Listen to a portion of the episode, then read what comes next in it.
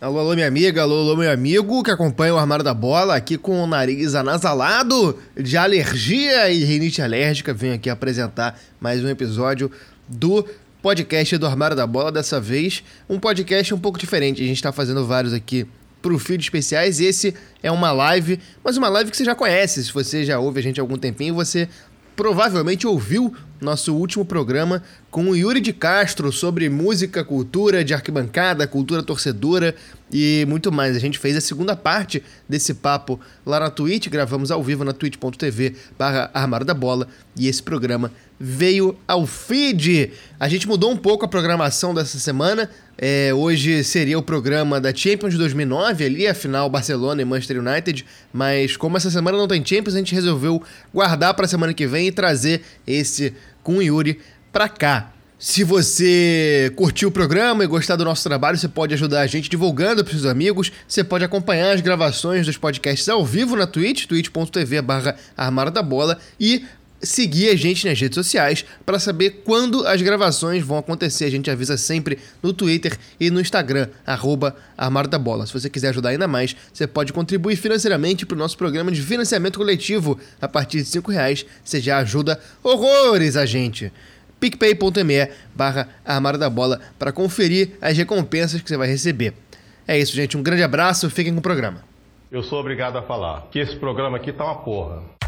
Vidro de vidro? Vídeo. Sabia não?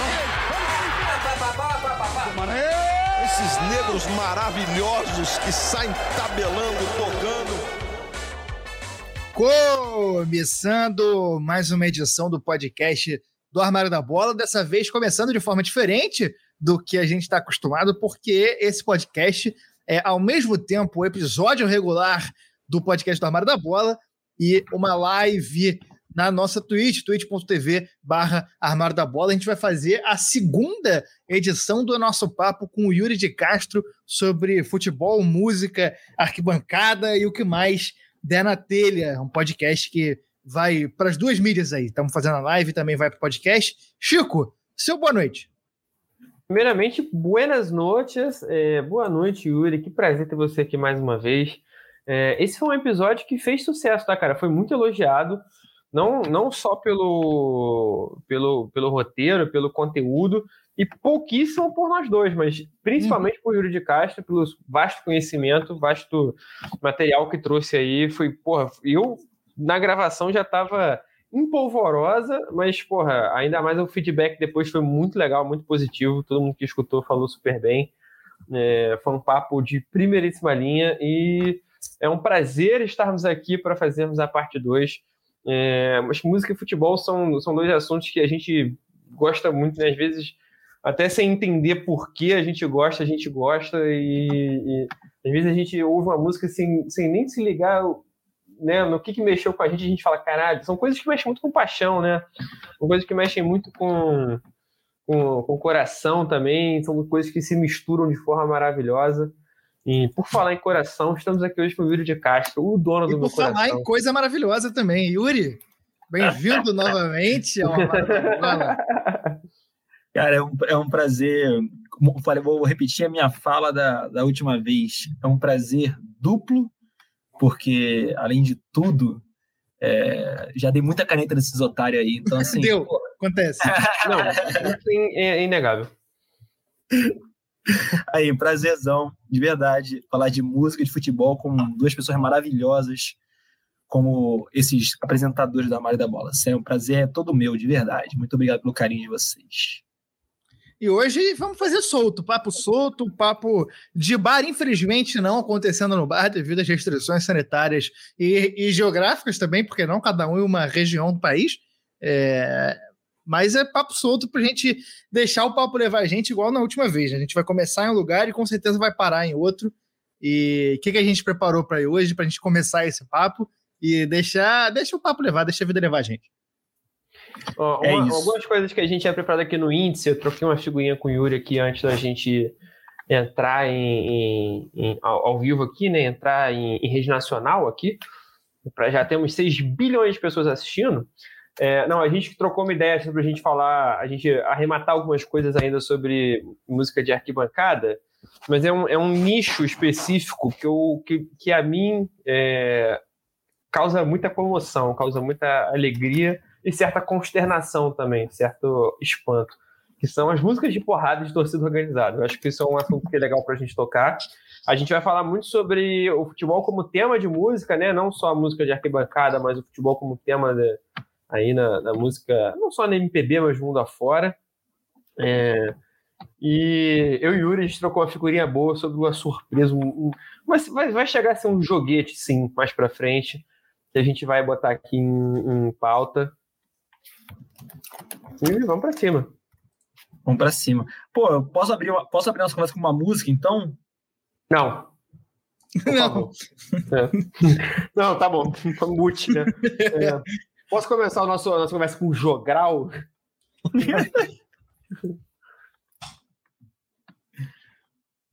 Vou ficar quieto, então. Não, pode mandar. Fica à vontade. Por favor. Cara, eu acho que é unanimidade na vida de pessoas felizes. E na vida de pessoas tristes também, gostar de um homem chamado Jorge Ben, né, cara? Não tem como passar incólume por esse cara. E, assim, todo mundo sabe que o Jorge Ben era apaixonado pelo Flamengo, pelo Zico. Ainda é, né? Ele tá vivo ainda, né? Futebol, ainda é. Graças a Deus, nossa senhora. Mas tem duas músicas do Jorge Ben Jor que muita gente não conhece. Quer dizer, todo mundo conhece Filho Maravilha. E todo mundo conhece Filho Maravilha, em homenagem ao nosso querido atacante Filho Maravilha. Uma para uma, né? Ponta de lança africana, duas clássicas aí do Jorge Ben Jor. Mas tem duas que a gente pode mostrar um trechinho aí, até pedir pro Gus selecionar, que são muito maneiras e falam de duas posições ingratas. Primeiro, uma que se chama zagueiro. Que duas posições ingratas, né? Faltando bananeira e zagueiro. E aí, essa de zagueiro é apaixonante, assim, porque é um relato muito, muito gostoso do ofício. E a outra é Cadê o Pênalti? Então a gente começa a ouvir no zagueiro aí, que é maravilhosa. E a gente pode deixar o papo correr solto. Cara, o Jorge Ben é um cara que, assim, eu não tenho certeza se eu ouvi esse relato. Tem alguém que tá com um eco grande aí. É o Yuri. Tá com aquele mesmo eco da última vez. Peraí. O Jorge Ben, ele é praticamente o primeiro contato que a gente tem com música e futebol, né? Porque qualquer evento que a gente vai participar desde criança, a gente já tem o contato com as músicas de Jorge Ben, que é uma música de evento. Qualquer evento que se preze nesse país toca alguma música do Jorge Ben Jor, e aí seja as que o Yuri falou, Filho Maravilha, seja Uma Baraúma, seja País Tropical, a principal música dele, que tem menção ao Flamengo. E ele tem muita música que fala disso, né? Não só essas que a gente conhece, tem outras que também tocam nesse assunto.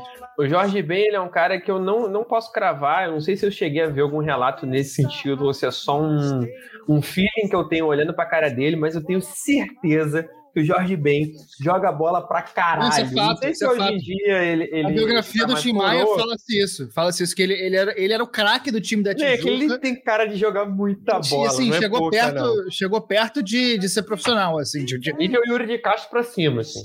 Teve que fazer escolhas na vida e optou pela música e pelo trabalho desde cedo, não pôde se dedicar ao futebol, mas ele era o cara que era chamado pra tudo quanto é pelada quando era moleque. Peraí, Yuri, você tá mutado?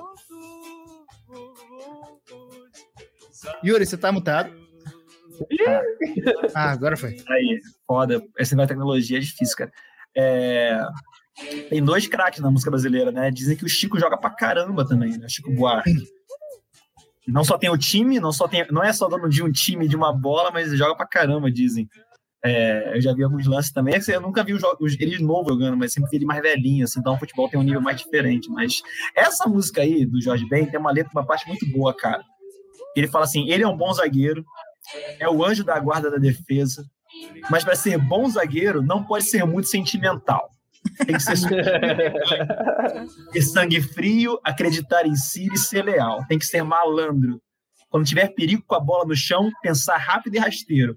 Ou sai jogando, ou joga a bola para o mato, pois o jogo é de campeonato. Tem que ser ciumento e ganhar todas as divididas. Não deixar sobras para ninguém. Tem que ser o rei e o dono da área, nessa guerra maravilhosa de 90 minutos. De 90 minutos, zagueiro. É absurdo, é absurdo. É absurdo. Ele é maravilhosamente prolixo, né? Que ele vai entrando na história. Qualquer letra do Jorge Ben Jor, ele vai desenvolvendo de uma forma que você fica envolto ali. Ele não é um esquema clássico de música, né? Que vai repetindo a estrofe. Ele vai entrando... Cara, Jorge Ben Jor não dá não, cara. Ele é muito maravilhoso. Essa música tinha que tocar pro Bruno Viana, né, cara? Talvez ele tivesse uma lição aí que pudesse acrescentar a carreira dele. Cara, e é engraçado, porque essa letra, ela é meio contrária ao senso comum de zagueiro. Né? Como é que o Luxemburgo falava? Zagueiro, zagueiro.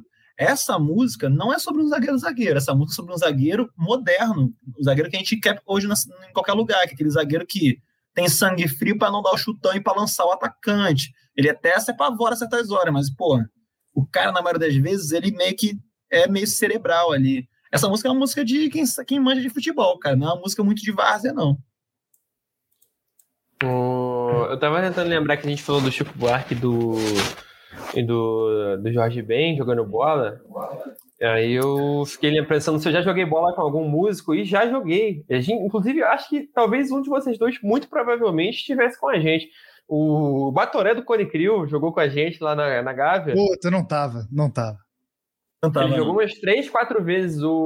Claro, quem que ia levar o Batoré do Cone Crew? Robinho, conhece do Rio de Janeiro todo. O maior gente boa da história do Rio de Janeiro, da história daquela pelada. Bom, deixa eu contar uma história do Robinho, cara. Vai ser bom. Aí, para quem tá ouvindo, Robinho é dono de uma franquia de restaurante, né? E, pô, a gente tava na resenha, a gente tava no bar, eu, Chico, não sei se o Gustavo, deve estar. Tava eu... Ali na Conde Bernadotte, né? É, ali, isso, exatamente. Ali no famoso bar do Leblon, e a gente conversando e tal, e aí... Pô, eu não sabia que ele era dono da franquia do restaurante. E alguém falou o nome da franquia, pô. Não, porque eu tal restaurante. Aí eu, pô, na mesma hora, me empolguei e falei, porra, acho uma bosta. Assim. Aí, na moral, foi assim. 1, 2, 3, não teve tempo de reação. Não, um parêntese. A gente não era tão próximo do Robinho assim. Ele tinha começado a ir na pelada há pouco tempo. Tipo, a gente gostava dele, gente boa, mas eu não sabia que ele era dono do restaurante, por exemplo. A gente era, sei lá, a primeira vez que a gente bebeu cerveja com ele, assim, e tipo, sei lá, né? A gente não sabia. Ignorante, velho. Cara, é que... E aí você vê a doçura do Robinho, cara. Ele me olhou com um olhar, assim, de doçura, brother. Tenro. E aí ele falou, pô... Aí eu falei, porra, Robinho, foi mal. Ele, não, que isso, tá tranquilo e tal. Ele foi muito gente boa, assim, mas, pô, a minha vergonha, assim, foi absurda. Pagou 3 shows pro Robinho. Foi absurdo. Cara, ele com certeza adora você, tipo assim, independente disso, tá ligado? Óbvio que você não vai influenciar nem um pouco a opinião dele sobre você. Ele ia continuar te amando e te abraçando na pelada. Cara, eu sempre falo, eu acho que no dicionário, se eu pudesse montar um dicionário lado de gente, sangue bom, eu ia botar uma foto do Robinho, que é a definição perfeita de sangue bom pra mim, é ele. A gente ficava falando que ele era o zagueiro canhoto, né? Ele era destro e atacante. O time fala, pô, Robinho, tu vai ficar na zaga hoje, né? Que tu gosta de ficar na zaga. Vai tomar no cu, moleque, porra. Pô, posso pedir uma música? Não tava no script. Ah, vai rolar o Cadê o Pênalti, né? É verdade. Essa música aí... Eu tô tentando achar informação, mas é de um jogo do Flamengo, que o Jorge Ben Jor se irritou mesmo com a não marcação do pênalti. O Marcelo D2. E essa música é maravilhosa também. Também do nosso querido Jorge, um b-side aí do Jorge Ben sobre futebol. Essa música foi regravada pelo Skank. E detalhe pro word art da capa, né? Fundamental. Pênalti. Yuri, você tira e bota seu fone, por favor, cara, que tá com ecozinho. Deve melhorar. Essa swingadinha, né? Jorge Ben Jor, mais que isso. Moleque, parece música do, sei lá, do começo de um episódio da Grande Família, do Radialista, né?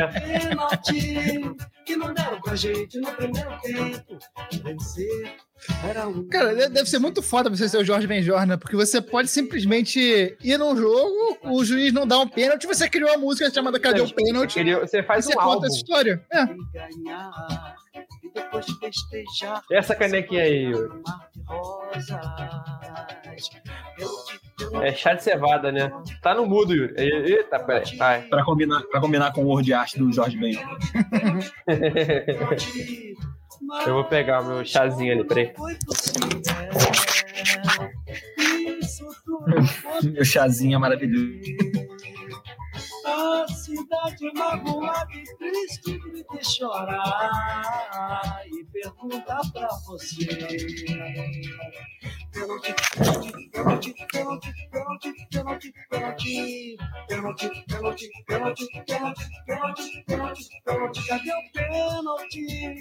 Que não deram pra gente. Essa música aí também é uma música de protesto contra a música de protesto. E uma música que já antecipava aí a polêmica do VAR, né, cara? Jorge Ben Jor, visionário, novamente. Antecipou o zagueiro moderno e antecipa a discussão sobre o VAR. É um cara fora de série, antes do tempo dele. À frente do tempo dele, na verdade. Foda. No outro episódio, eu falei uma história aqui que vale a pena repetir, cara. Uma das músicas mais conhecidas de futebol se chama O Campeão, né? Que é Domingo eu vou no Maracanã, vou torcer pro time que eu sou fã. Ou em São Paulo, Domingo eu vou no Morumbi, ou vou no Pacaembu. E essa música aí nasceu talvez na primeira ação de marketing de guerrilha da música brasileira, que o Neguinho da Beija-Flor compôs essa música aí para um amigo vascaíno. Domingo eu vou ao Maracanã, vou torcer pro time que sou fã. E vou torcer pro Vasco que sou fã, né, que era a original. E aí o Neguinho da Beija-Flor, flamenguista pra caramba, falou, pô, essa música aí vai ser muito sucesso, cara. Tá maluco. Não vou botar Vasco, não. Vou dar uma maquiada aí. E aí o Neguinho da Beija-Flor contratou um Fusca para rodar o Maracanã no jogo Flamengo e Vasco. E o Fusca ficava tocando essa música incessantemente e ele ficava jogando o compacto pra galera, assim, nas calçadas ao redor do Maracanã. E primeira taxa de guerrilha de música em tempos que gravadores não sonhavam em fazer... ações virais no TikTok, ações virais no Kawaii, a Neguinho da Beija-Flor tava lá, ó, antes do tempo, promovendo a música deles de forma, assim, sensacional. E o Vasco sendo vice, né, nesse sentido. O Vasco foi vice da música. Tá transcendendo a barreira, né? É o Vasco. Exatamente. Acho que é uma coisa, assim, até, tipo... Tá acontecendo com o Vasco, né?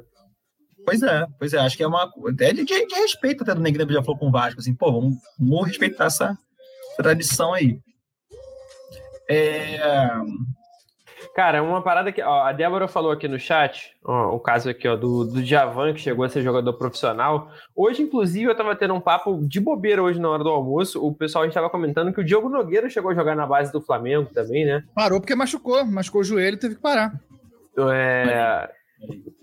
Curioso, né? Curioso esse caso. Diogo Nogueira, o pai, João Nogueira, também tinha o sonho de ser jogador de futebol, e o João Nogueira conta isso na música Espelho. Ele queria ser maravilhosa essa música, tava escutando ontem. E aí o Diogo Nogueira também, né? Engraçado, né? Engraçado isso, né, cara? O pai, frustrado em não ser jogador de futebol, vira sambista, ele era pedreiro. Cara, a história do João Nogueira é maravilhosa, né? Pedreiro. E queria ser jogador de futebol, um dos maiores compositores do Brasil, e o filho, né, cara, que era filho do João Nogueira, e de repente tá cantando aí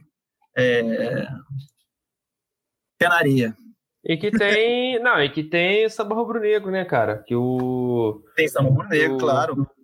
Claro. Que era a música que falava, era Rubens, Dequinho e Pavão, no João Nogueira virou, como é que é? Zico, Adílio e Adão. E hoje em dia dá pra gente cantar, né? Porra, tem vários aí, sei lá. Tá, hoje, não, hoje dá pra fazer... Hoje dá pra fazer... Diego e Arão. Thiago Maia, não sei quem, Arão. Porra, Pronto. O mais querido. Tem Gabigol, Diego e Arão, pô, tá aí, ó. Pronto. Eu já rezei pro São Jorge, pro Mengo ser campeão. Linda essa música, inclusive. Linda essa música. É linda essa música demais. Essa música aí que a gente vai tocar agora, que o nosso DJ vai tocar agora, é do nosso querido Gilberto Gil, que é Fluminense e Bahia, né? E o Gilberto Gil tem um time em cada estado, tá ligado nessa? É isso, ele é bem político com isso. Essa música tem uma coisa maneira que ele fala, ele cita o Tostão e o Afonsinho, jogador rebelde do Botafogo, jogador, um cara maravilhoso. Bem. Essa música é incrível.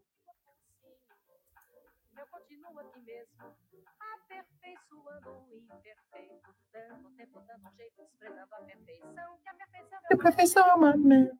Devida pelo goleiro que joga na seleção. E eu não sou Pelé nem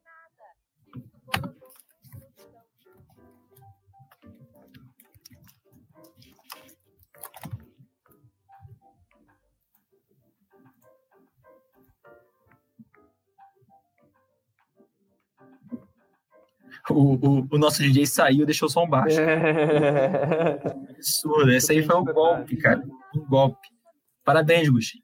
Voltei, o que foi? Tu saiu, deixou a música baixa, cara. Mas tá tranquilo, pô. Tá tranquilo. Tá tranquilo. O papo tava rolando.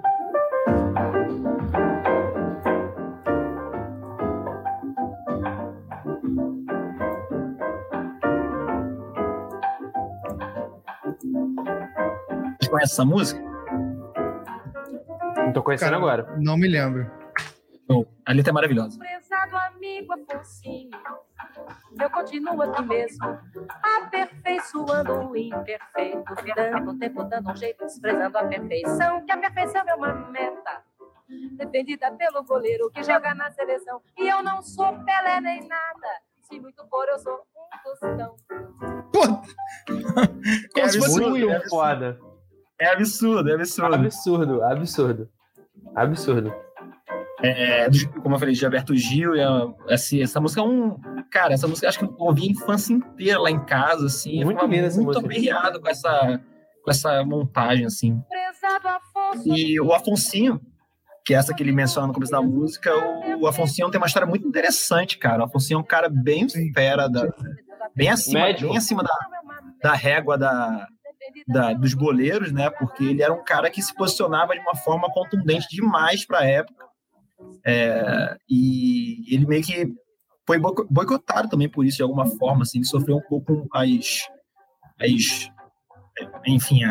consequências de ter sido um jogador mais ousado na sua contundência. Ele era médico, né, também, assim como Sócrates depois, ele era...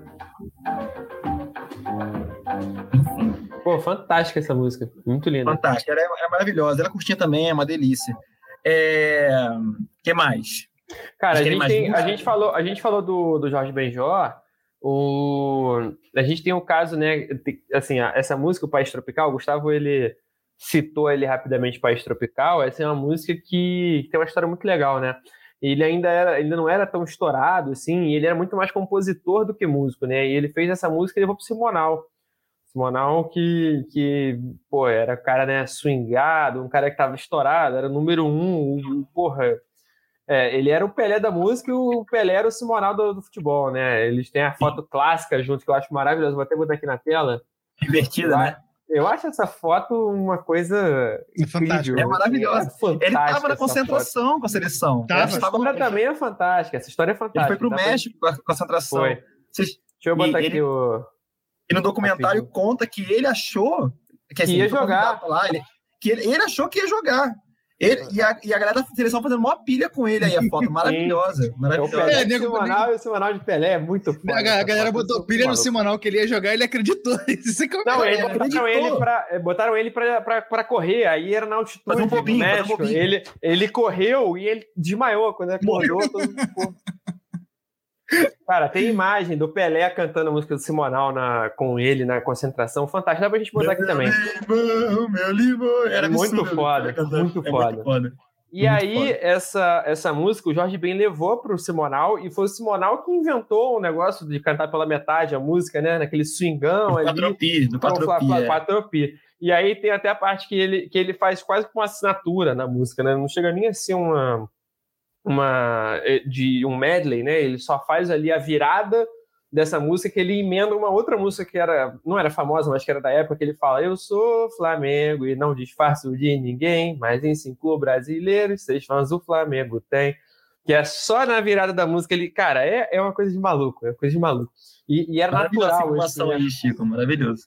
Deixa eu ver se eu acho aqui o Pelé contando, porque esse vídeo é muito legal aqui, ó. 4 minutinhos, até uma matéria da Globo. Vamos botar aqui. E alto astral. É fantástico, cara. É fantástico. Milhões em ação. Pra frente, Brasil. Do meu coração. A seleção brasileira de 1970 marcou época. O futebol alegre de Pelé e companhia jamais será esquecido. Mas poucos tiveram o privilégio de viver o dia a dia daquele grupo. O cantor Wilson Simonal, um desses sortudos. Olha os dois ali. Essas imagens, meu Deus, cara. A função era animar os craques, descontrair a rapaziada.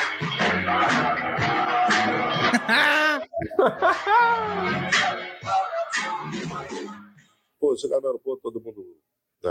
Aumenta um pouquinho, Chico.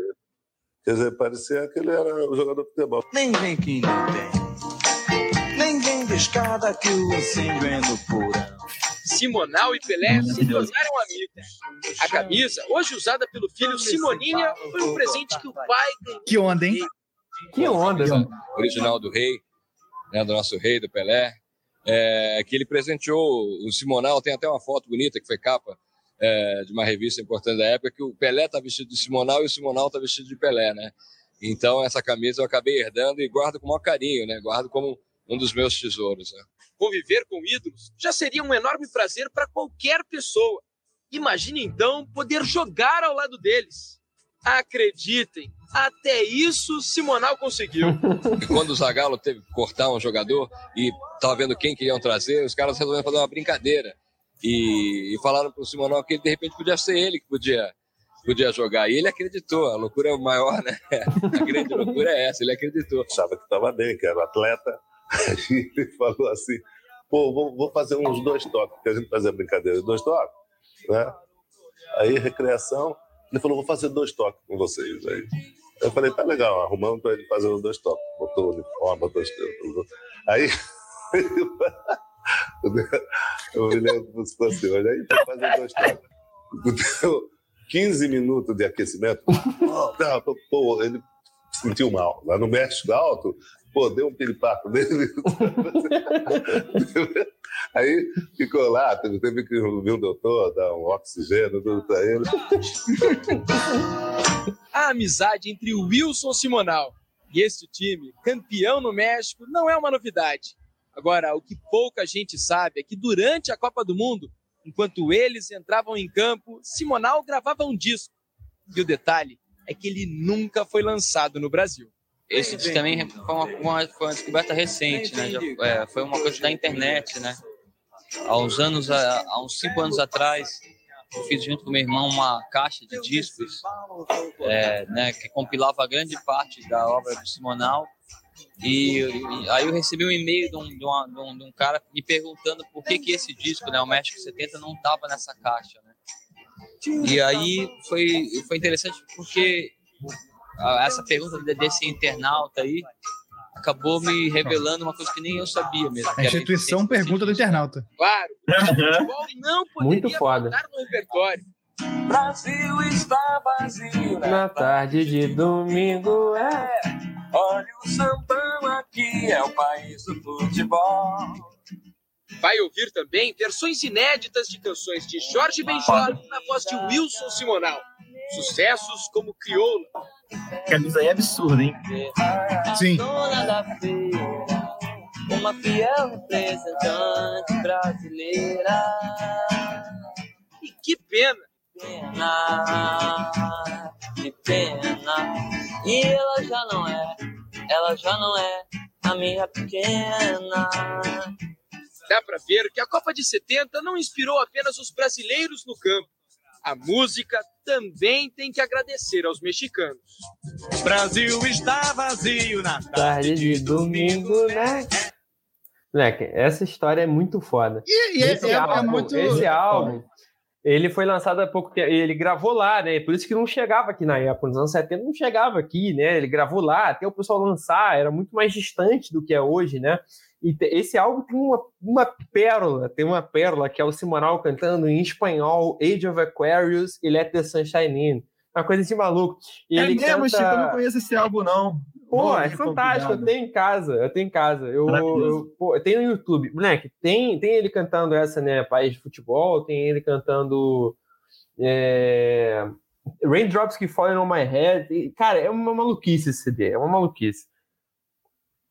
Isso é muito do que a gente já falou bastante na última live, é assunto aqui, que é a ligação intrínseca entre música e futebol, que no fundo é a cultura popular, né?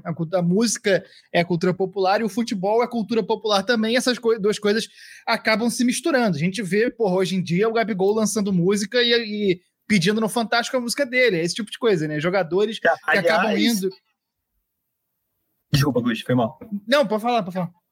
Não, pode falar, pô. Não, mas é que é isso, né?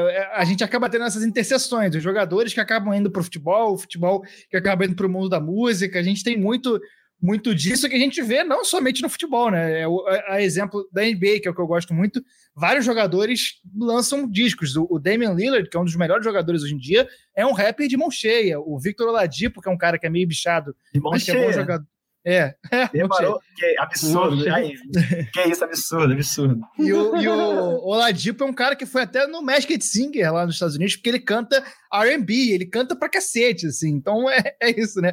A gente vê os jogadores lá da NBA e os daqui tem mais apresentado que somente o futebol, e a música faz parte da vida deles, tanto quanto faz parte da nossa, né? Nesse vídeo a gente vê que o Pelé como música é um grande camisa 10, né? ABC a gente já sabia, né? É um grande atacante, né? Ele, como músico, tá muito bem dentro do gramado, né?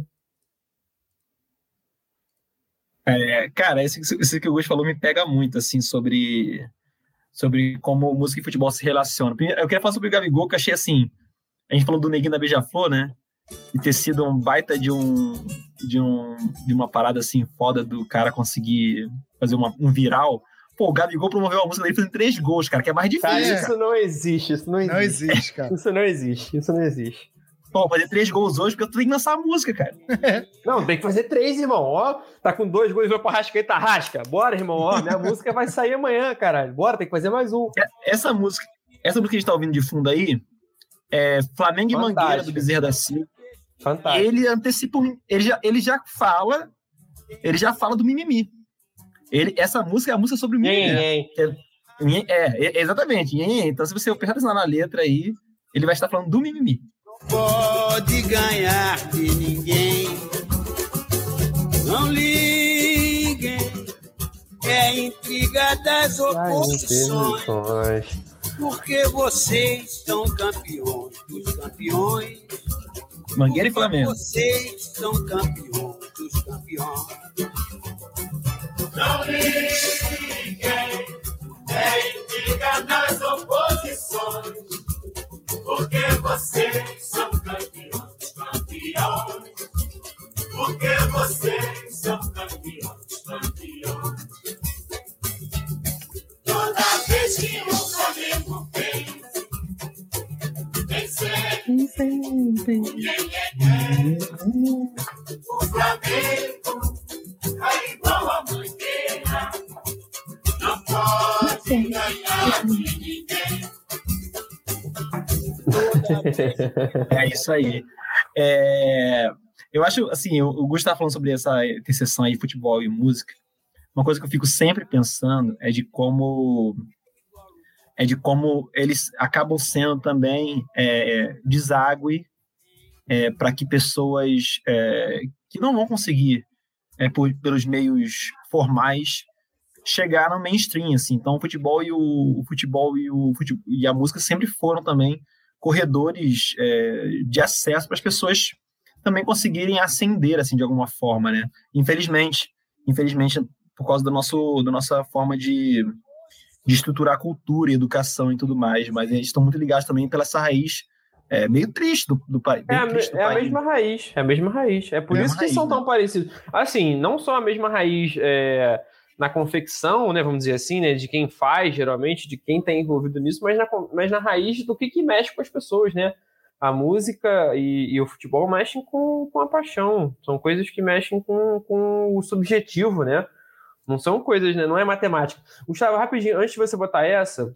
E deixa eu só complementar esse assunto, que é o futebol e a música, principalmente o samba, eu acho que nesse caso, mas assim, as músicas populares como um todo, você pega a história do futebol e a história do samba, você vai ver como é a história do Brasil.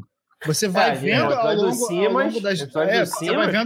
ao longo das décadas e tal. Tem um amigo nosso da faculdade, Natan Bragança, grande amigo nosso, ele entende tudo de samba, ele tem uma playlist no Spotify chamada Samba Nosso de Cada Dia. E essa playlist dele, cara, você vai vendo as músicas, cada música e cada bloco de músicas... chamar, inclusive. É verdade. Cada bloco de músicas representa um aspecto da vida das pessoas pobres e das pessoas no geral, né? Porque são mazelas que são Samba Nosso de Cada Dia. Muito bom. Cara, é muito bom. Vou até mandar uma mensagem para ele aqui. E aí a gente vai vendo essas mazelas da população brasileira em geral, né? O amor e a tristeza e a pindaíba e o momento de alegria e o momento de infelicidade, o momento que as coisas vão dando errado. E o futebol e o samba, o futebol e a música, vão sendo parte desse repositório nacional de histórias populares e de acontecimentos, né? A gente vai vendo os acontecimentos em que o futebol e a música influenciam os acontecimentos do país e o contrário também, né? Os acontecimentos do país e o momento do país vão acabando influenciando o futebol e a música. Eu tenho um parênteses para fazer aqui, antes de você botar a música do Racionais, que é o seguinte, a gente está falando de atletas na música, né? Fazendo aí o caminho inverso a Simonal e MC Livinho, né? MC Livinho hoje cavou um pênalti. Cavou não, ele conquistou um pênalti maravilhoso, vocês viram? Ele tá jogando onde?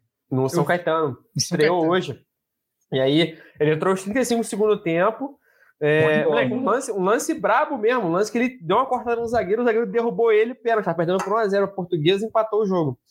Mas nesse caminho aí dos jogadores indo para a música, a gente tem um fato aqui que a gente não pode omitir nesse momento, que eu acho que é um dos fatos definidores do século XXI no Brasil, que eu acho que é um momento que é inigualável e é importantíssimo, que é esse aqui, né? Peraí.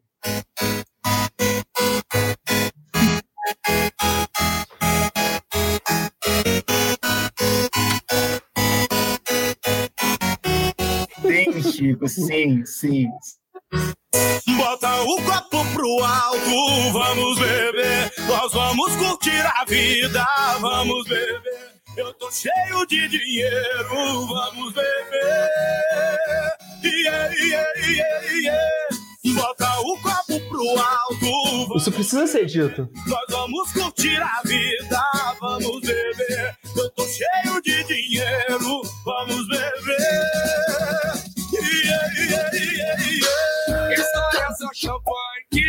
Isso é maravilhoso, cara.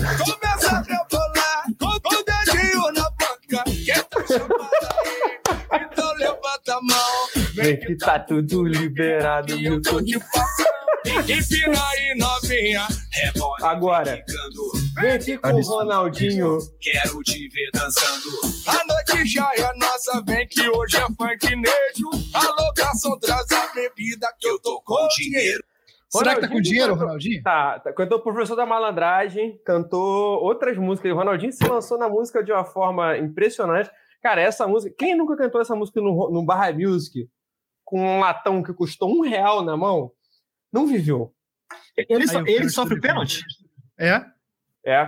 Porra, maravilhoso. E o drible que ele dá é brabo, pô. Pra galera que tá no feed vai ficar complicado, mas depois procura ali. Esse uniforme do São Caetano tá clássico, hein? Tá quase uns 50 lá. Olha lá, só tem o escudo e não tem nenhum patrocinador, é só o escudo. Número grandão. Não, tá demais. Será que é o Livinho que bota a música na caixa de som no no vestiário? Eu espero que seja. Eu vou pegar mais uma latinha ali. Moleque, mas ele recebe a bola, entra na área bem pra caralho, dá um corte no zagueiro, o zagueiro leva ele. E é a segunda vez que o Livinho tá tentando, né? Ele tentou pelo Audax, né? É, e não conseguiu porque a agenda de shows era muito grande, né? Um negócio desse, né, cara? Essa aí, só pra antes de botar, só pra fazer um spoiler aqui pra galera. É, essa música aí não é uma música. É um interlúdio do Chora Agora Ri Depois, do álbum do Racionais. E é muito foda, assim. Essa música não é sobre futebol, mas uma das coisas que o Mano Brown passa pelo interlúdio é pelo futebol e vai fazer uma conexão muito foda com o futebol aí, porque ele vai pesar na ideia aí.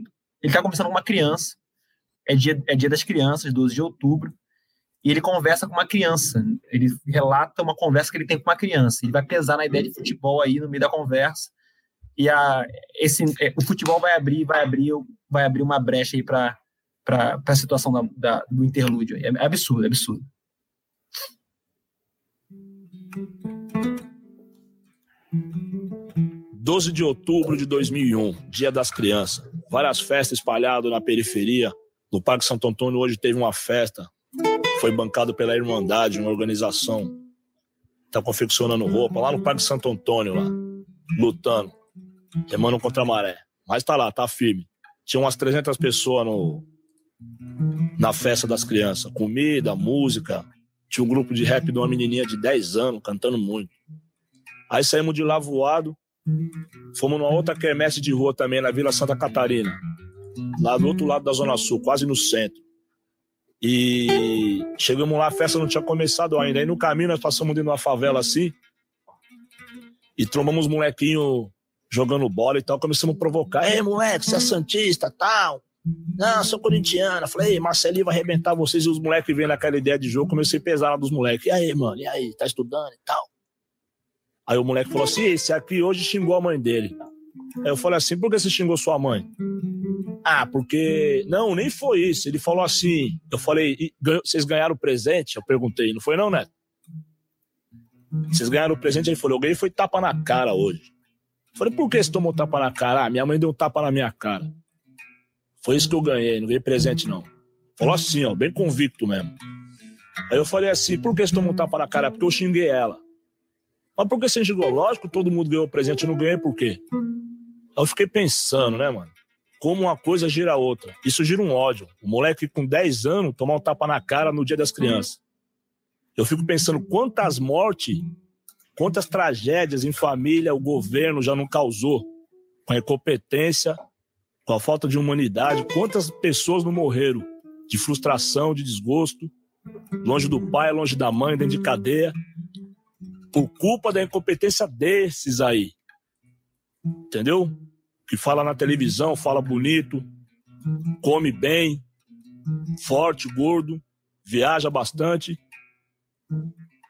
tenta chamar os gringos aqui pra dentro, enquanto os próprios brasileiros estão aí, ó, jogada no mundão, do jeito que o mundão vier, sem nenhum plano traçado, sem trajetória nenhuma, viver na vida, só. E o moleque era mó revolta, vai vendo, moleque revolta. Ele tava friozão, jogando bola lá, como se nada tivesse acontecido. Ali marcou pra ele. Talvez ele tenha se transformado numa outra pessoa aquele dia. Vai vendo, barato. Dia das Crianças.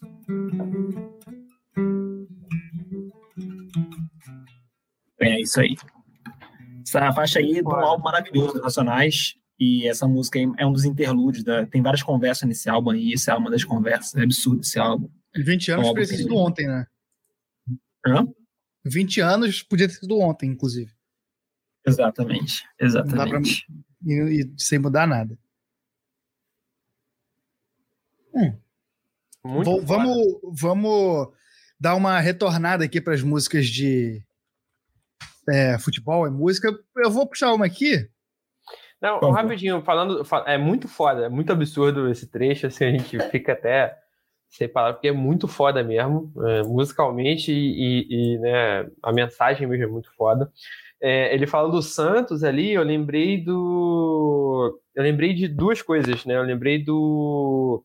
O Mano Brown, ele participou de uma regravação de Uma Vara Uma, vocês estão ligados? Sim, Nike. Excelente versão. Muito foda, que ele recita um lance do gol, de um gol do Santos que é muito foda. Não, a história é toda muito foda. A história é toda muito foda. Ele narrando a ida dele pro estádio, o fato do Santos não ser favorito, ele olhando o jornal, as imagens que ele bota na letra, assim, pô, porra, pode crer, não tava um clima hostil pro Santos, tava uma parada que, não sei se a gente vai ganhar, mas a gente vai, porra, é a única felicidade que a gente tem, vamos aí, cara, é muito foda, muito foda. Cara, deixa eu botar aqui, posso botar aqui? Peraí, já vou botar, As músicas que a gente tem, né, de artistas, e aí dois artistas que eram bastante amigos, que a gente vai botar em sequência, e falando dos dois clubes mais populares do país. Primeiro, o Tim Maia, no primeiro disco dele, o disco que... Essa música tem uma palavra, né? Lançou ele, é isso, é Flamengo. Ele lançou o meme do Vasco, só com o Flamengo e a...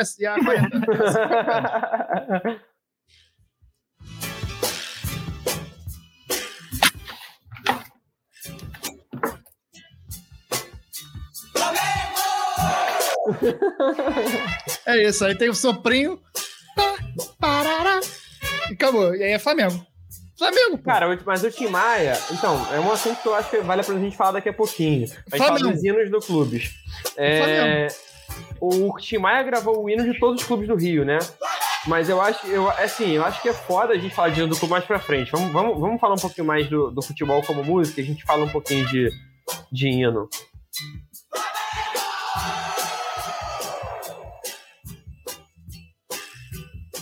E aí a outra é Rita Lee falando de Corinthians, também em 72, né? O disco do Tim Maia é de 71 e é essa música dos Mutantes ainda, da Rita Lee, falando sobre o Coringaço.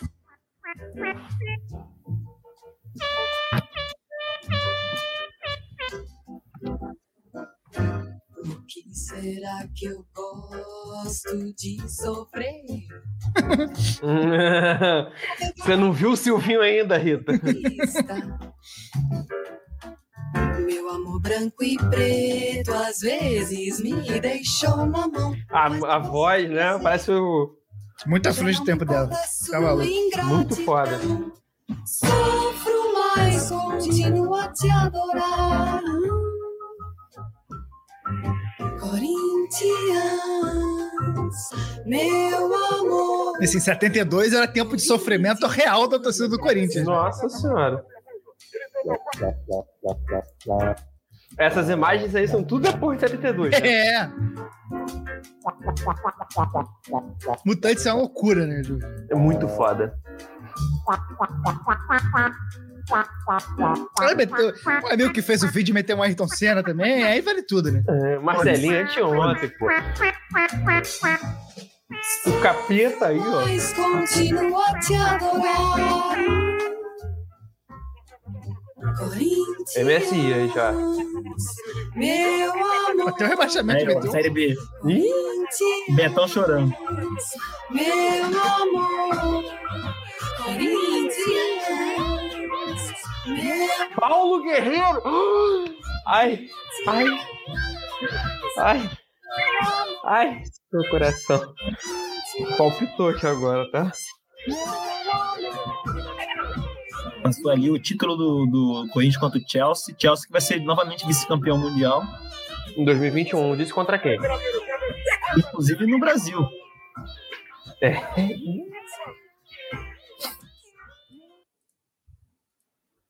Bota aí o trechinho do Mano Brown com Babaraúma. Então, dá um pause rapidinho. O negócio é o seguinte, essa música é um clássico, né? Todo mundo conhece, Ponta de Lança Africano. Inclusive, fica aqui nosso abraço pro pessoal do coletivo Ponta de Lança, que porra, é um coletivo foda que a gente conhece, o pessoal que faz aí um material, um conteúdo absurdo, não só sobre o futebol na África, né? O esporte na África, mas sobre a África de maneira geral, né, cultura africana, noticiário, foda, os moleques são bravos, com o nome inspirado nessa música, né, uma Ponta de Lança, e foi regravado, acho que em 2011, com o Mano Brown. E aí o Mano Brown faz um rap sobre um momento de um jogo do Santos que ele vai, e é inacreditável, é muito absurdo. Gol, inclusive, do Serginho Chulapa. Como bom Deus deu, e de Bambi a Bambi. Dá voltada aqui, peraí. Já tem uma outra pegada da música, uma levadona de rap. Era meu mano, mas eu, pobre louco do banco, como bom Deus deu, e de banco a manco, ia juntar 10 pontos, torto e tonto, de fome, foi sempre assim, nada mais que um jogo, eu sei sim, aqui, Morumbi, a fé é o que me move. Meu camisa 9, treinou bem, vai jogar, salvador da final. Salve o nosso Natal, cabida e se dá uma mão, mas só pro milagre.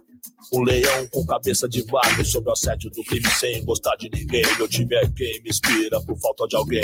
Onde como ele estiver, tente se puder. Corajoso no domingo, chuvoso a pé. Só quem é rato de estádio, sabia? No rádio já dizia, estamos em minoria. Quem achou, quem diria, sonhei com esse dia. São quase 10 anos sem gritar campeão. São Paulo tá vazio, 100 mil, Morumbi, Olímpia, adversária forte vai ser tri. Atenção, Brasil, atenção, que a bola vem, quase sem pretensão. Aos 27, o silêncio canta é 7. A explosão criou o rei, tem a sorte. Vida e morte no plástico, sim. Momento mágico pra mim, sofredor. Passe curto pelo meio, intermediária alcança o meio esquerdo, vai a narração. A bola, parte rasteira, cruza pequena área aos pés do nosso herói, o sentimento de tudo. Aí, é absurdo. Caralho, muito foda. Absurdo. A Nike pagou 500 pila pro Mano Brown. Eu acho barato. Merecidamente, pois é. Cara, essa parte. Meu time é quem me inspira por falta de alguém. Vai tomar no cu, não, moleque. É absurdo. Não tem uma frase ruim, cara. Era meu mano, mas eu, pobre louco no bang, como bom Deus deu, e de mangue a mangue pra juntar 10 conto, torto e tonto de fome, foi sempre assim. Nada mais que um jogo, eu sei sim, aqui Morumbi, a fé que me move. Meu camisa 9 treinou bem, vai jogar, salvador da final, sabe o nosso Natal, que a vida em si tá uma merda, tá só por um milagre. Um leão com cabeça de bagre, sobre a sede do crime, sem gostar de ninguém, meu time é quem me inspira por falta de alguém. É absurdo. Onde como ele estiver... É o futebol, caralho. O Mano Brown, a realidade que ele canta nas músicas dele é ele cantando a catarse que é o futebol, a fuga que é o futebol, né? Isso é muito absurdo, é um negócio de outro mundo foda. Mesmo. Muito foda. E é muito engraçado... Recomendo ouvir o podcast do Mano Brown com o Drauzio Varela, que no começo eles falam um pouco de futebol. O Drauzio Varela São Paulino, ele fala do começo da infância dele, a divisão de São Paulo, é bem legal, é bem interessante. Eu não ouvi o do Drauzio. Cara, uma versão um pouco mais light dessa pegada, o Emicida cantando com o MC Guimê, né? Tocou Neymar é Gol em 2014.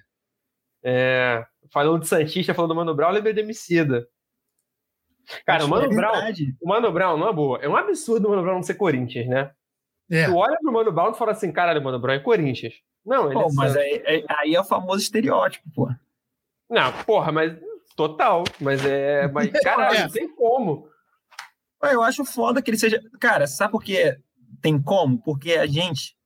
Porra, é porque a gente esquece que, cara, que tem periferia, tem palmeirense... Em todos os lugares. Favelado, tá ligado? Tipo assim... É foda. E cara, eu acho massa Brown, que é a cara do Corinthians. Porque, tipo, é a cara da identidade do Corinthians é o Mano Brown, cara. O Santos não tem torcedores famosos que nem o Mano Brown, né, cara? É. Ele é a cara da identidade corintiana, sacou? Ele é um cara que tem o Bin Laden. Eu acho que o MC Bin Laden é santista. É santista. Ele é de Santos. O MC é santista. Tem muito rapper santista. Aquele que faleceu há pouco tempo, que se jogou da janela do hotel. Como o Kevin. Dele. Era cientista também. Então, entendi. Já tem bastante, pô. Aí vamos puxar um pouco aqui para hinos, né? Hino é uma coisa muito interessante que a gente tem alguns... A gente tem alguns históricos. Essa é a pauta foda. E daqui a pouco a gente vai falar também dos hinos da placar, né? Que é impossível a gente falar disso e não entrar nesse tema. Mas primeiro o Tim Maia, que gravou todos os hinos dos times cariocas, apesar de ser... Ele gravou dos 4 grandes do América. E apesar de ser flamenguista, gravou dos 4 grandes do América. Não era flamenguista, não. O Tim Maia era flamenguista. Vascaíno. Não. Aposto com você. A família dele era vascaína. O Tim Maia não tinha time. A família dele era metade Vasco, metade América. O Tim Maia era América? Então, metade Vasco, metade América. ele não tinha time, ele não ligava para o futebol. Na biografia dele fala isso, que metade da família era Vasco, metade América. Por isso que ele gravou o hino do América. Mas se fosse para dizer um time, ele dizia que era Vasco. Torcer. E ele gravou com essa pegada disco, né? Esse negócio dos anos 80 aí. Cara, sim, essa versão é horrorosa. Temos que dizer, essa versão é horrorosa. Anos 80 gravadas, era isso, né? Gravadas culhas.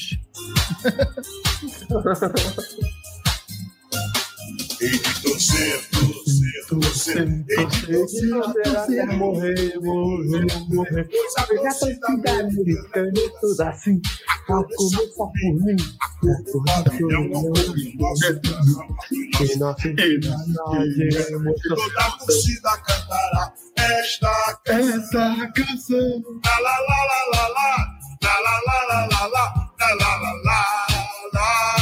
A merda, mas a gente tá empolgado, tá, Yuri? E hoje, 13, 16 e 22.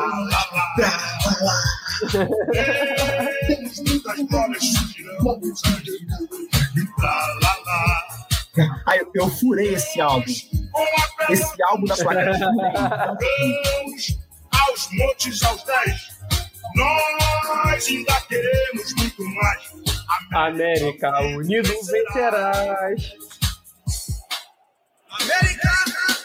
América! Cara, aí, essa música eu escutei muito. Um rápido parêntese. O hino do América, acho que pra você tirar o visto de carioca, você tem que cantar Nosso Sonho e o hino do América. Cara, o hino do América, todo mundo que eu conheço sabe cantar. Todo mundo, Rio de Janeiro, todo mundo sabe cantar essa música. Tem que saber. É muito simpático, cara. E o pior, cara... É maravilhosa. Eu tive uma experiência tristíssima no Rio de Janeiro nos últimos meses. Quer dizer, além de ser assaltado no meu último dia de Rio de Janeiro, eu despedida, cara. Não, tranquilo. Desapego. Tu tava com o celular do bandido já, né? Tu entregou o celular fudido pro bandido. Não, eu nem, já botei na janela, assim, pra ser... Porra, eu morei na Tijuca por uns 3 meses antes de ir embora. E eu morei do lado do América, cara. E assim, eu ficava vendo o terreno do América demolido, assim, vazio, assim. Que é isso, cara? Vai virar um shopping lá. É absurdo de triste, assim, é absurdo. Na Campos Salles. A gente falou disso no episódio com o Simas, que é bem foda. Os hinos do Rio têm uma particularidade que é muito interessante, né? Que todos os hinos foram compostos pela mesma pessoa, que é o Lamartine Babo. Um dos grandes nomes da marchinha, né? Um cara do carnaval aí. Os hinos populares, né? É, isso, os hinos populares. É, tem isso, né? Porque os times cariocas têm um hino oficial e um hino popular. Mas os hinos no Rio tem isso, né? É raro a gente ver isso. É raro a gente ver um lugar que todo mundo seja o mesmo compositor. E foi um concurso, que, se eu não me engano, não vou saber exatamente o ano, mas ele compôs dos 8 times da primeira divisão. Que é os 8, tá fazendo 9, 8, que eram os 4 grandes, né? Flamengo, Vasco, Fluminense, Botafogo. Ele fez para América, para o Bangu, para o Olaria e para o Canto do Rio, eu acho. Canto do Rio. São Cristóvão, acho que não. O Canto do Rio, com certeza. E aí ele compôs todos, e aí todo mundo fala, porra, e ele compôs, a mesma pessoa é quem compôs, uma vez Flamengo, sempre Flamengo. Ele compôs Botafogo, campeão. Ele compôs Sou Tricolor de Coração. E ele compôs o... Como começa do Vasco? Vamos todos cantar de coração. É isso mesmo. E aí todo mundo fala que... Ele era América de coração. E aí todo mundo diz que na hora de compor o do América foi quando ele mais se inspirou, que ele mais caprichou, que ele fez essa música que todo mundo... Cara... A gente nem sempre vai saber cantar o hino do rival, mas o hino do América todo mundo sabe cantar. E de torcer. E é um plágio. Essa música do América é um plágio. Ele plagiou do Cole Porter. Porque, assim, isso, né? A lenda diz que ele foi trancado. Ele foi trancado no estúdio da rádio. Ele só podia sair do estúdio da rádio com os hinos compostos. Porque... Não é uma condição normal de trabalho, né? Não, tranquilo, pô. Tranquilo. A gente tá falando do Neguinho da Beija-Flor aí, querendo divulgar o álbum dele, jogando o álbum nas calçadas. E métodos da música no Brasil, assim, é isso. E, cara, já que a gente entrou nesse papo, vamos falar dos hinos da Pacar, né? Só corrigir aqui a informação, ó. Ele escreveu do América, Flamengo, Vasco, Fluminense, Botafogo, Bangu. Depois escreveu do São Cristóvão, Madureira, Olaria, Bom Sucesso e Canto do Rio. Porque são os hinos populares, né? O hino, por exemplo, o Flamengo tem um hino oficial que é o Flamengo, Flamengo, sua glória é lutar. Que é muito menos conhecido do que uma vez Flamengo, sempre... Não tem nem comparação, né? Sim. É, a gente falar dos hinos da Placar, né, cara? Que, pô, pra mim é um negócio que eu escutava na minha infância como escutava qualquer outra música, sei a base de todos os hinos dos clubes grandes, dos principais clubes do país. E as narrações.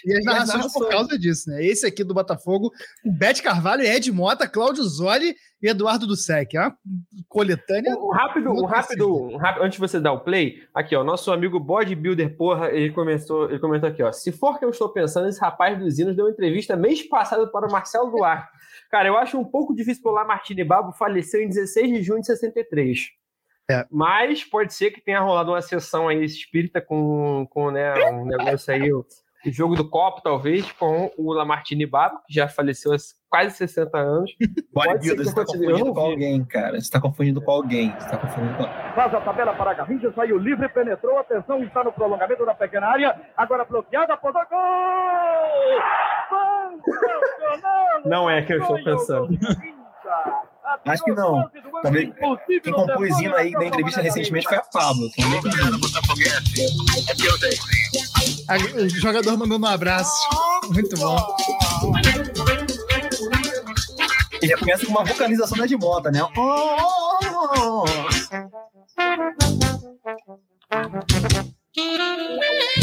É bem bonita essa versão. Essa versão é bem bonita. Foda.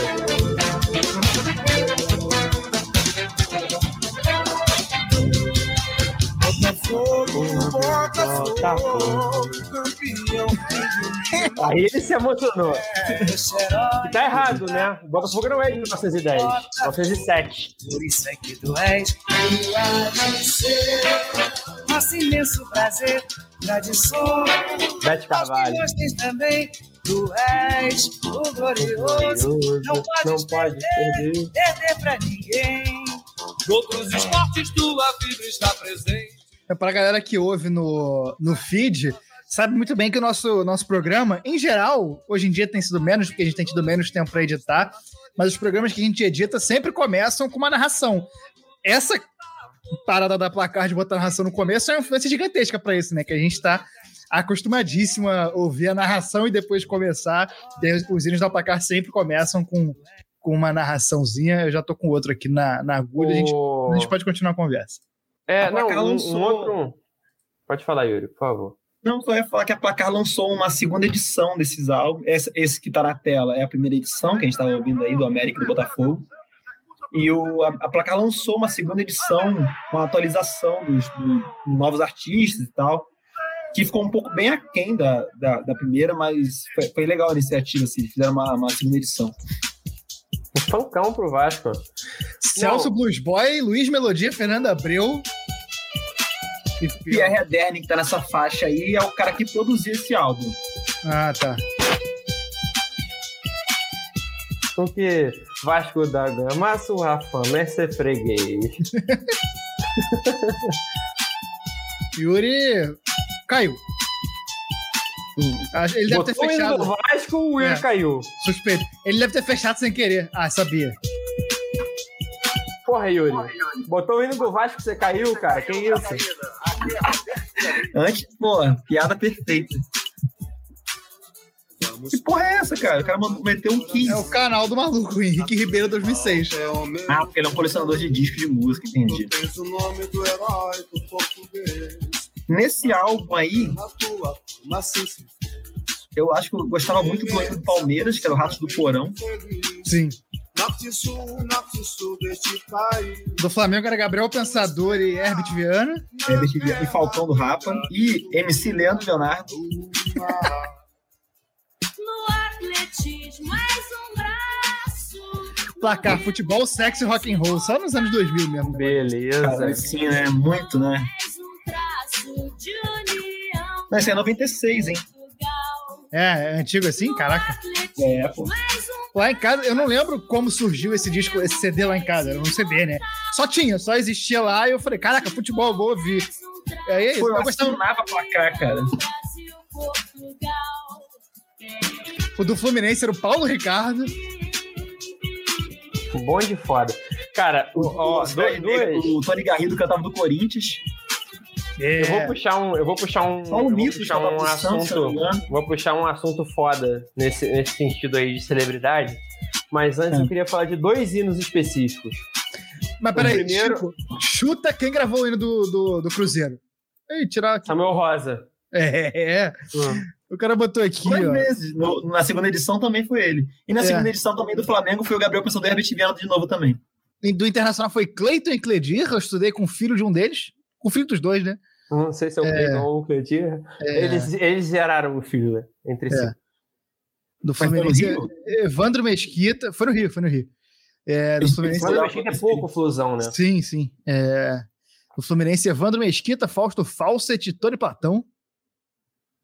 Do Palmeiras era o João Gordo, do Atlético é João Penca e seus miquinhos amestrados. Estudei com o filho de um deles, não sei se dos miquinhos ou do João Penca. Não sei se...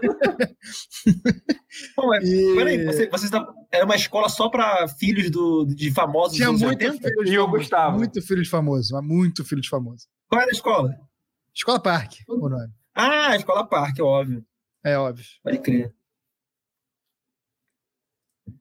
Vai, Chico, puxa aí o assunto que você queria puxar. Então, o primeiro eu queria falar sobre o hino do Grêmio, que particularmente eu sou um grande fã do hino do Grêmio. Gosto também. Eu acho que tem uma cadência no hino do Grêmio, que é Lupicínio Rodrigues, né, que é um grande musicista.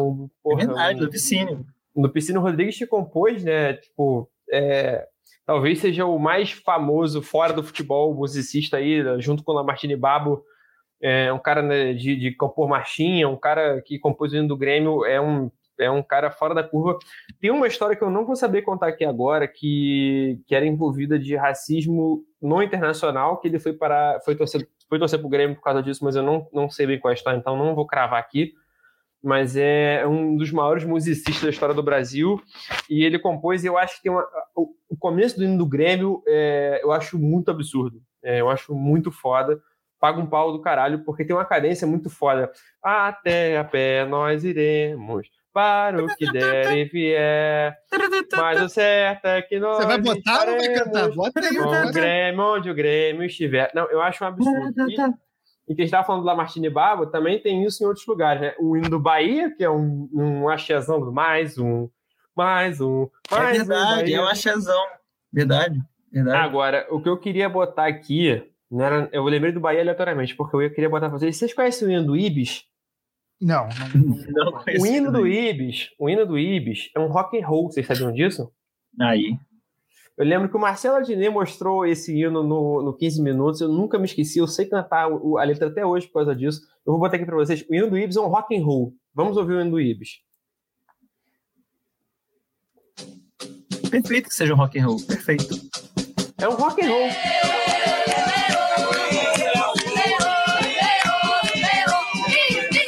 Pior time do mundo. Guitarrinha, vai entrar.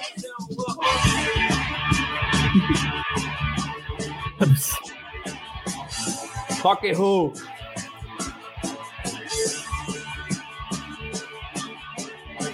Vem com letrinha, pô. Tem, pô.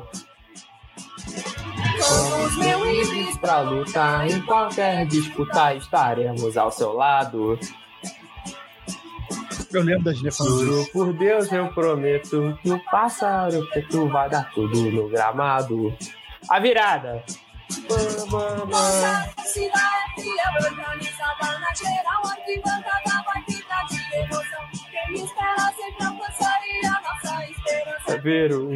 O que? Campeão. Maravilhoso, Chico.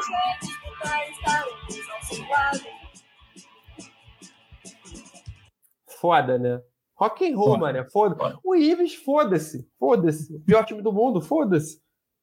Não, e assim, combina com rock, né? Tipo, que o rock quem gosta de rock também nunca ganha nada. Então... Porque o rock significa derrota. Rock significa derrota. Significa coisas ruins. Então, combina com o Ibis. É isso, é de fato. De fato. Não, a gente estava falando, né, de quem cantou cada hino na placar agora. É uma parada que eu acho maneira para a gente fazer um exercício criativo aqui entre nós agora. Isso foi um post que rolou no Twitter que eu achei muito foda, muito foda. Qual que foi o time, cara, que agora recentemente fez uma camisa em homenagem a algum... Foi algum time que fez uma camisa, cara, que ia pra jogar com a... Bota o hino do Grêmio enquanto tu pega uma cerveja, peraí. Essa versão aí tá mais bunda que a original. Vou pegar a original até. Ah, vai essa aí, meu, já tá aí. Pô, botaram logo o Vitor Ramil pra fazer. Eu adoro o Vitor Ramil, mas, pô... Se tem uma coisa que o Vitor Ramil não ia fazer, era um hino potente pro Grêmio. Porque o Vitor Ramil, a obra do Vitor Ramil é uma obra pouco potente. Ainda que eu adoro o Vitor Ramil, acho um baita cara. Mas ele é esse cara aí, ó. Preguiça. Não ficou legal, não. É engraçado, esse não é o que eu lembro. O que eu lembro é um de 2004, eu acho. Eu acho que eles fizeram a versão em 2004 e essa... Eu acho que tu lembra daquela da segunda edição que eu falei. Eu acho que é essa que eu lembro. Quem cantava essa nova? Eu acho que era Chima Roots. Alguma coisa assim. Porra, pode crer. Mas aí não tem aqui. Chima Roots. Puta, o hino do Grêmio normal, né?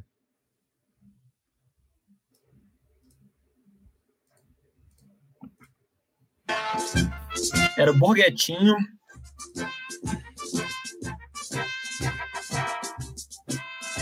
Borguetinho e Chima Roots, isso aí. Tim Maia, você sabia que era alguma dessas bandas aí?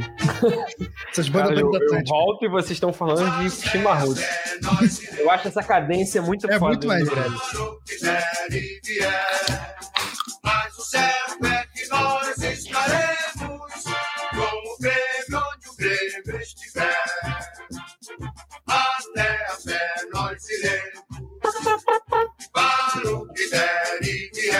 Tem uma tuba, né? Nós estaremos com o Grêmio onde o Grêmio estiver.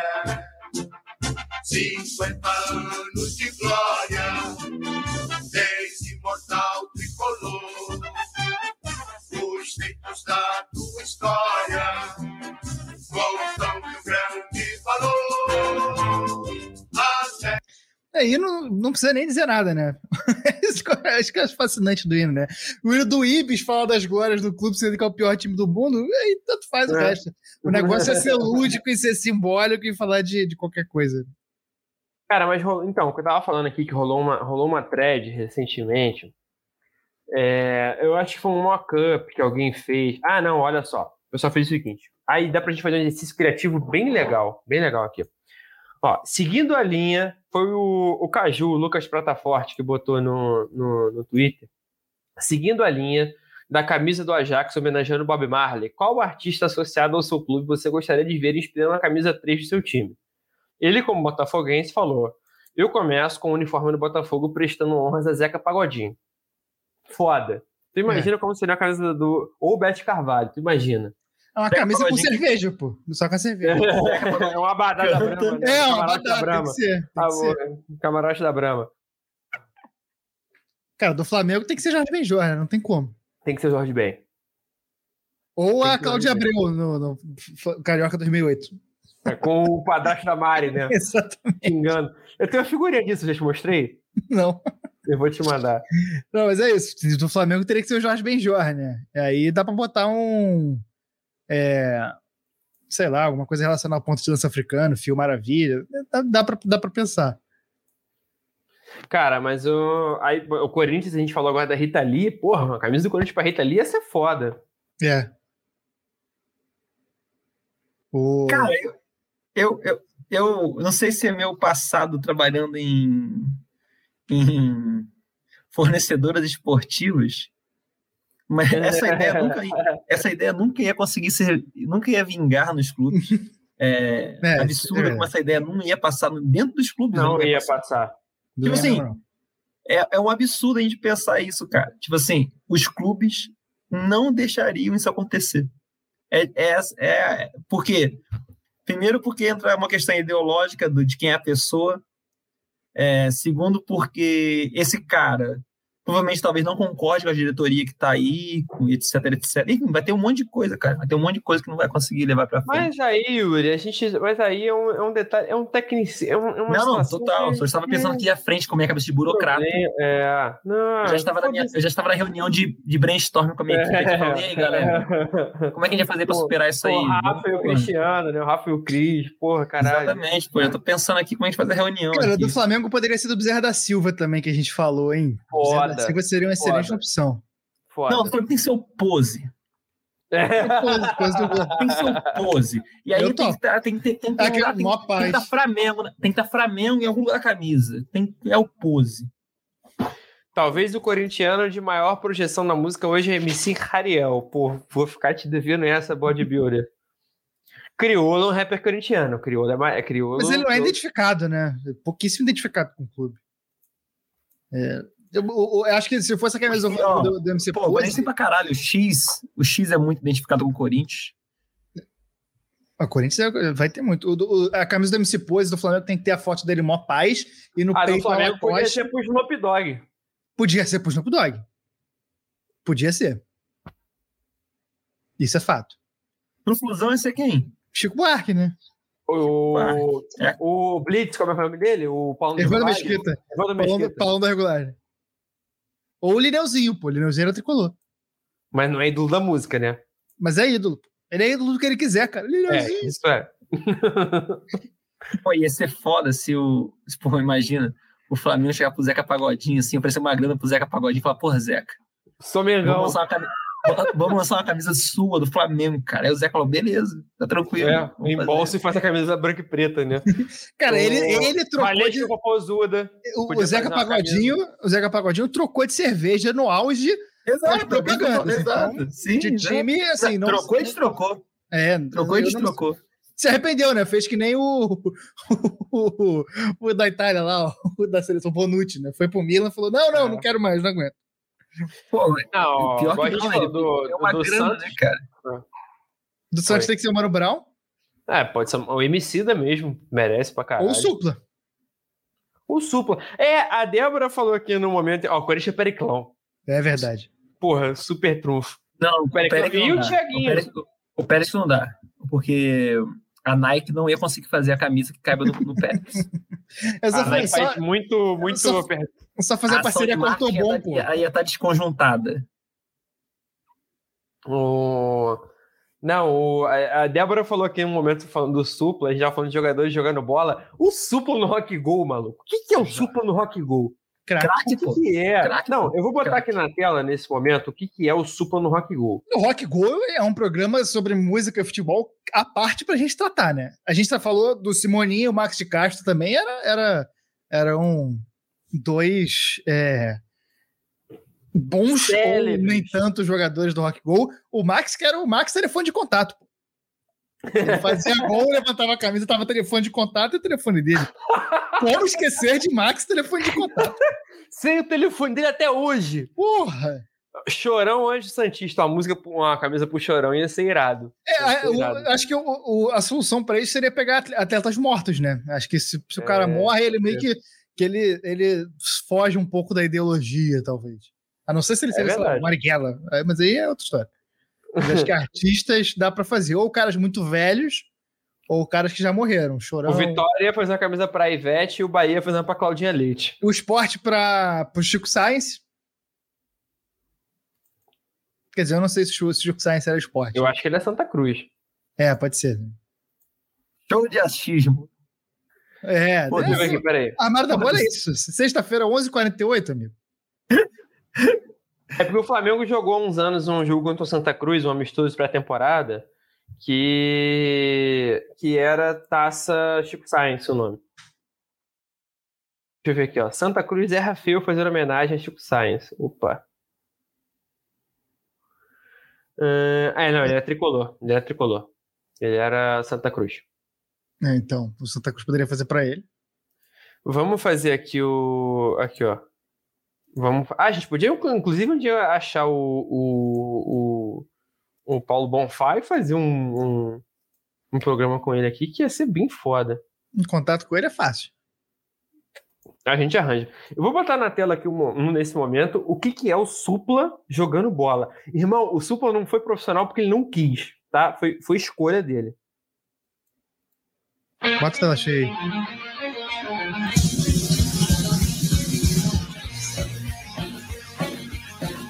Qualidade, cara. É o Zidane do Rock Gol. Cabeça erguida, cara. Cabeça erguida. Olha isso. Não, ó. Abaixa um pouco, hein?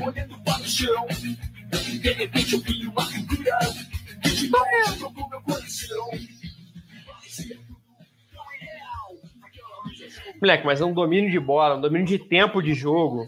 Olha isso. A assistência do Jesus, pô. O Marco Bianca é 17. Tô ligado nessa. Tristeza.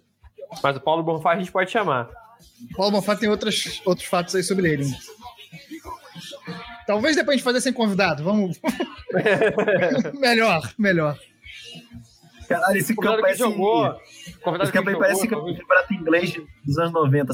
Birigui, pô. Respeite Birigui.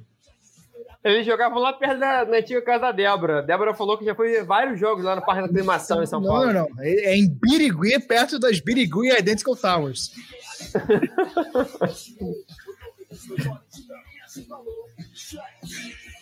Ele foi campeão alguma vez? Aí você tá cobrando demais. Será que o PVC sabe essa informação? Será que o PVC sabe o caderninho do Rock Gol? Cara, a condução de bola do Supla, domínio de bola, domínio de tempo de jogo mesmo, tipo assim, dele acelerar e parar o jogo. Cara, é muito absurdo, cara. Ele tá em outro ritmo do resto da galera, tá ligado? Dá pra perceber que ele tá em outra rotação. Outra vibração. Tem o jogo na mão. Você vê que é aquele tipo de jogador que a inteligência da passada, né? Tipo, ele tira muito só pela diminuição da corrida, assim, ele já tira o cara, porque só diminui a corrida, assim, é absurdo. Cara, no começo do vídeo aqui, vou até tirar o som, dá pra ver, não tem nenhum gol no começo do vídeo, é só ele dominando e criando, olha isso. É o Zidane, cara, tu viu o Zidane jogando? Era isso, ele tipo assim, 2 toquinhos com o pé, olha isso, ele tá em outro tempo, todo mundo vai em cima dele e ele não perde a bola. Cara, o Supla joga muita bola, mano. Rock Gol que hoje em dia foi substituído pela Supercopa Desimpedidos. É, exatamente, cara. Quando eu era moleque, eu queria ser músico pra jogar no Rock Gol, porque eu sabia que eu não tinha talento pra ser jogador de futebol. Eu falava, pô, se eu for músico, eu posso jogar no Rock Gol. Dá pro gasto. O pessoal comentando do uniforme do Charlie Brown. Cara, eu vou botar aqui uma banda, Charlie Brown. O maior momento da história do Rock Gol, que acho que vale a pena a gente relembrar. Que é o não gol do Nazi. É. A tiozão do churrasco. Ele olhou para um lado, botou a mão para o outro e a bola foi para um terceiro. Que beleza, é a trigonometria. Ronaldão cruzando. Passada, o tiozão se recusa a fazer o corte. Mas o tiozão é um jogador. Pô, peraí, os caras não botaram o lance? Olha esse aí. É agora. Bola tocada no meio de campo, de muito longe. Isso é agora. Esse lance isso não dá, é impossível. Cara. Isso é impossível. O Nazi fica muito puto, cara. Que bonito, que alegria, que beleza, veja o chute. Um porradão, tá? O chute todo despretensioso. Não entrou toda. Isso é precursor do VAR no Brasil, tá? É, pô. Completamente, o que não ocorreu. Foram ali um terço. Cara, que absurdo esse giro da bola, cara. Absurdo, moleque, isso não existe. Puta, cara. Mas foi validado. Tira a camisa. Foi validado. A repórter rindo pra caralho. A Federação Organizada de Futebol Alternativo deve-se utilizar as disponíveis para atender ao apelo de Marcos Falador Rodolfo. Cara, assim, e temos que elogiar, né, cara? Que estrutura da MTV, né, cara? Que estrutura, cara. Muitos tempos. No sentido de rever esse lance, invalidando, portanto, o gol. Cara, é absurdo o giro da bola. Não entra. Patrocínio do Banco Real, tá? Cara, ó, aqui, ó. O bodybuilder, porra, botou aqui, ó. Ainda sob o uniforme, o Fluminense chegou a ter patrocínio da MTV Brasil na Série C. Cara, rolava um boato. Rolava uma lenda. Esse que eu ia falar, do boato do gol do Cazé. Do gol do Cazé. Rolava uma lenda urbana na FAOT, Futebol Alternativo Off-Top, no Orkut, que o Fluminense, uma vez em 98, 99, tinha jogado um amistoso de pré-temporada contra VJs da MTV. por uma ação promocional e o Fluminense perdeu de 1-0 com o gol do Cazé Peçanha. Teve. Aí, esse é a galera foi achar vídeo, rolou isso, foi tipo assim, 14-1 pro Fluminense, mas teve um gol do Cazé Peçanha, tá ligado? Teve. Eu vou achar isso. Outra lembrança aqui, teve a treta do Di Ferreira com o Jimmy do Matanza. 2-1, ó. 2-1 o jogo. Cara, eu lembro de assistir o Rock Gol na época que já era o Adnei e o Queroga